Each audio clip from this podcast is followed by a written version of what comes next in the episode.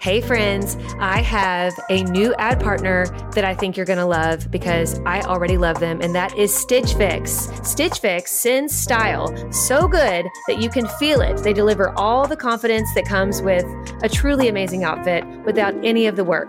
With Stitch Fix, you get a stylist who understands your style, your size, and your budget, and they do all the shopping for you. It's the easiest way to transform your wardrobe. I feel like they just get me. They Like, do get they- you. They just knew what would look right on me. And I hate taking stuff out. Yes. So it's like Christmas when you open that box and you're like, how did you know? Exactly. It is Christmas, and I cannot wait till my next one. So go ahead, take the leap, do Stitch Fix, get your own personal stylist, and feel as bougie as we do these days using Stitch Fix, but not for a crazy price because they get your budget. Get started today at stitchfix.com slash naked. That's stitchfix.com slash N-A-K-E-D. stitchfix.com slash naked.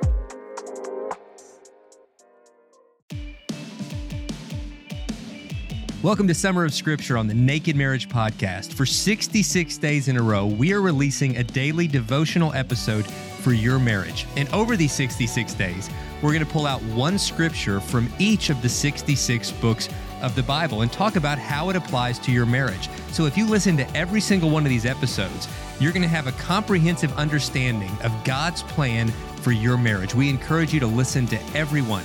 Let's dive into today's scripture.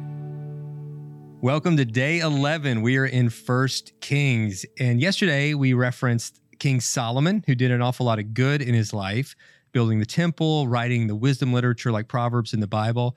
But Solomon also made a lot of mistakes, and including that, he disregarded God's plan for marriage. And we're going to hear more about that in today's verse, verses, which is First Kings chapter 11, verses 2 and 3.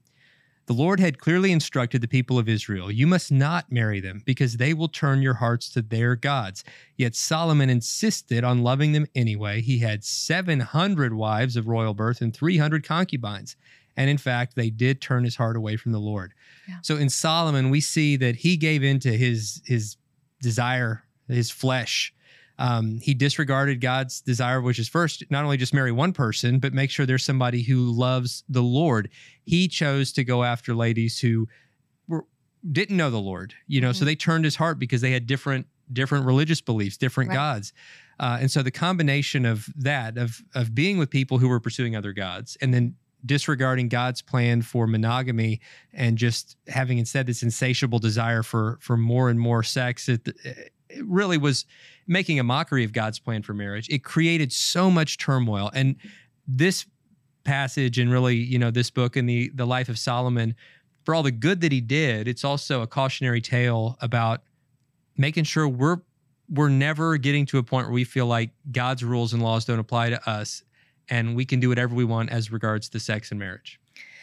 It's so true. And you know, later on, we know we see where Solomon lands and how miserable he is. And a Yeah. lot of it is just the natural consequences of going outside of God's will, especially when it comes to marriage and sex. Because man, I mean, he just he just, you know, I think sometimes we go into stuff thinking, oh, we're gonna be the exception to the rule of the natural consequences that are in place. And I think Solomon, because he was so wealthy, I mean, the wealthiest man ever at that time, and he did have so much wisdom in many other areas of his life, he also had pride. Okay. He had a lot of pride uh, over these things that God had given him and blessed him with. And that pride ultimately, and also clearly, like, was a sex addict. I mean, he was like one of the first recorded sex addicts, probably, honestly, Yeah. with how he approached life. But, uh, but he just, he just ignored that there were these natural consequences and and and in the process hurt a lot of people including these people that he was involved with and then the children that came out of this the many many many children that came out of this. And so uh, and there's a lot we don't even know about the wreckage that happened but you know it, it's just I think that so many times we need to remember that there's consequences to our actions. But when it specifically comes to sex, guys, I think that, you know, you can look at this story and say, well, I'm not being like Solomon. It's not like I'm sleeping around. I'm not like, I don't have multiple partners. I haven't cheated on my wife. I haven't cheated on my husband. But I think we do this in other subtle ways. And I think today, the biggest thing that we are fighting when it comes to this is pornography. Yeah. I think pornography is the mistress and the mister for, is that what you call like, um, the male equivalent to the mistress. I'm going to call it Mister. You're Um, Mister. Don't have a Mister. You're Mister. I, I mean, to me, it sounds like that's what it would be. But To me, I picture like something squirting a mist of like like a Beth Bed Bath and Beyond, like a uh, a mister. potpourri. Oh, like uh, with essential oils or whatever. mist, But yeah, Yes. Um, but no, like I think of like a mister and a mistress and like these people who you're using, I mean, you're virtually using them. Okay, to fulfill your sexual needs. And you're telling yourself and believing the lie from the enemy that you're believing this lie that it's not hurting anyone. I'm just meeting my needs because my spouse isn't doing what I really want them to do, or they don't have the desire for frequency that I have, or whatever it is. And it's not hurting anybody because I'm not actually bringing them physically into my bedroom. I'm not actually cheating. But you guys, again, Jesus himself raised the standard of adultery and said to look at a woman, to look at a man with lust is the same as committing adultery with him and her. And so we can't do that. Pornography is just asking to fulfill your desire for lust and then essentially f- trying to fulfill your own sexual needs through things like masturbation. And so we just need to really be aware of this and call it what it is. You know, pornography is sin. And I think even if you're you're listening to me and watching me right now and saying, "Well, I'm not necessarily like into porn, but you know, I I mean, I'm I read these, you know, erotica novels. Same thing. It's just written porn, okay? And Right. and they neuroscience says it does the same exact thing to a woman's brain and all of our getting all of our fires going, so to speak, as it does for a man watching a, a or porno. I, or I watch s- certain things on HBO or even yeah, Netflix that that I know are going to be toe the line. TVMA and have gratuitous, steamy Yeah. scenes and extra nudity and all that. But it's just entertainment. It's art. Yeah. But it it cre- or I'm going to follow certain accounts on Instagram of people that are that are basically naked all the time because it's a fitness account and I'm just I'm into the fitness accounts. but you know that what you're really doing is allowing yourself to lust in an environment that you feel safe with that lust. yeah. And anytime, again, we're doing what's just right in our own eyes instead of following God's standard for purity, for sex, for marriage, for for mindfulness about what we should do with, even with our own thoughts, not taking our thoughts captive, as the Bible tells us to. Um, we're setting ourselves up for for just damaging results. And yeah, maybe we can feel good about ourselves by again comparison saying well at least i'm not doing this Yeah. at least i'm not having an affair i've you know haven't had a thousand partners like solomon or whatever else but that shouldn't be our standard. Our standard should be Christ himself, who was without sin. And our standard should be in scripture where it says we should not have even a hint of sexual immorality. Um, and we all fall short of that. Yeah. And Jesus is there to offer grace.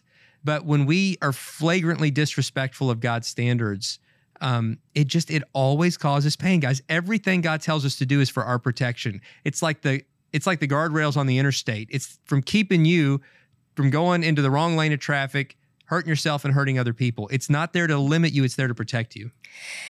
One goal we've had as a family lately is to try to just eat healthier, and junk is sometimes more convenient. And we're eating unhealthy, not because we want to, but it's just because it's what's easy to grab. But then came along Thrive. That's right. Thrive Market is helping us in really simple, practical ways. And as a Thrive Market member, we save money on every single grocery order. On average, we save over 30% each time, which I mean, I don't know about you, but I love saving money.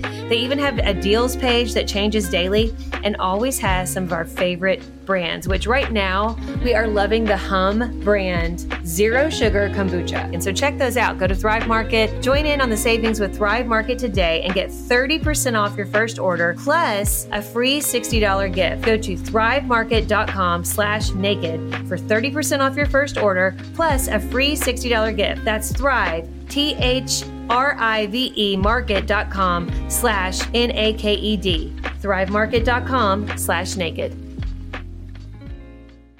It is, and you guys, we're not saying this at you. We're saying this as as ones who struggle yeah, as sure. well. I mean, we've shared our our own struggles with you guys through the Naked Marriage podcast, um, where Dave had you know dealt with porn in the past, had a porn addiction at one point, had to come through that, get clean of that, had relapses with that. I mean, it's a messy journey, but as he's been free from porn for many years. I've shared how there's been times I've looked too long at these gratuitous scenes where I'm like thinking I'm going to fast forward, but you get caught up in it. Like our eyes get caught up in it, you know. And I, I talk to so many women where they feel like they're addicted to erotica novels, and the reason they're addicted is because it is it's a sexual fulfillment thing. I mean, and I think we sure. just need to call it what it is. So I'm not saying this to you to be judgmental. I'm saying this to you as a sister in Christ who also is trying to walk this road of freedom in Christ, and uh, and we don't want to get caught up in these snares that the enemy wants to just hold us down and put us in this kind of chamber of shame where we feel like we can't let our spouse know about our struggle and we can't really talk to anybody and get help because oh my goodness, I'm supposed to be this Christian Christian. How could I fall into this?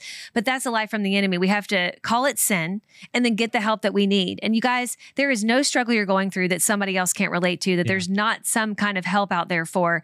And so don't believe that lie, but get the help. Don't keep on allowing yourself to stay in this this muck that you're dealing with and feeling ashamed of yourself and then ultimately holding yourself back from having a great sex life with your spouse. You know, we go into great deal deal about this, great detail about this in our book The Counterfeit Climax. You can go back and listen to episodes about that, but honestly, if you want to have the full picture of how to have uh, the freedom that God wants us to have in the marital bedroom and to really enjoy sex and not feel held back from our our maybe bad sexual history or, or past and past hurts, whatever it is. Um, read the counterfeit climax, go through the questions together. I'm telling you, it will help you have just such a breakthrough in your relationship. But it takes it takes you know making that effort. I think sometimes we just get on this autopilot and squish it down and not address it, but we need to actually talk about it. So good, guys. Have those conversations. It might be uncomfortable, but it is it's the key to breakthrough into healing. Thanks so much for tuning in today. We look forward to seeing you tomorrow. For day 12, we'll be in the book of Second Kings.